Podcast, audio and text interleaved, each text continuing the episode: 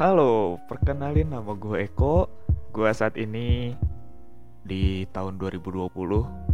Gue berumur 21 tahun.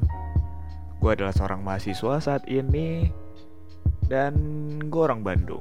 Cuman gue sekolah di Malang. Gue mahasiswa Malang.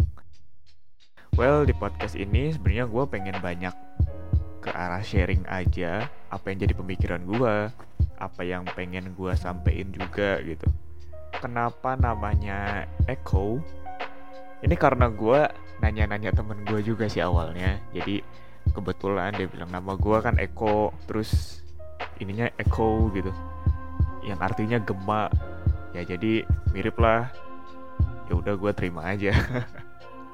Ya gue harap apa yang gue sampaikan ini juga bisa bergema gitu di hati kalian di pemikiran kalian dan juga uh, bisa berdampak ya harapannya So, enjoy the podcast.